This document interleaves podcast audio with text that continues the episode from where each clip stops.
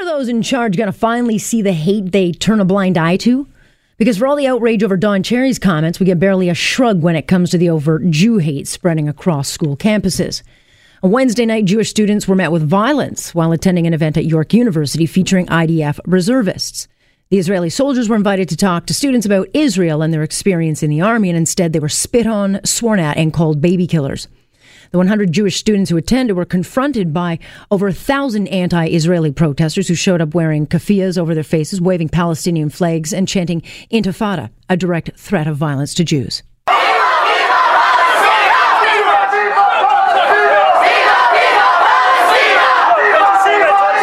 Dozens of cops had to escort the students in and wouldn't let them leave given the violence. And as the soldiers spoke, the anti Israel mob outside wailed sirens and bashed on the doors.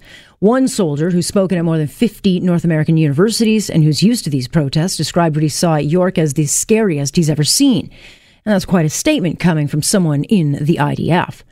And where were York University authorities? Well, those in charge had ample evidence of hate being spewed by the student unions. Hate filled flyers were plastered all over the school and they chose to do nothing. What's it going to take for those in charge to finally wake up? Jew hate on school campuses is getting worse. In the last five years, anti Semitism spiked dramatically, be it Jewish students being singled out or harassed, professors teaching students Holocaust denial, or just simply altering historical facts. On Monday, we learned the University of Toronto Grads Students Union, another anti Israel student group, had to apologize to a Jewish student group after it denied them accessibility to kosher food on campus because they were, quote, pro Israel.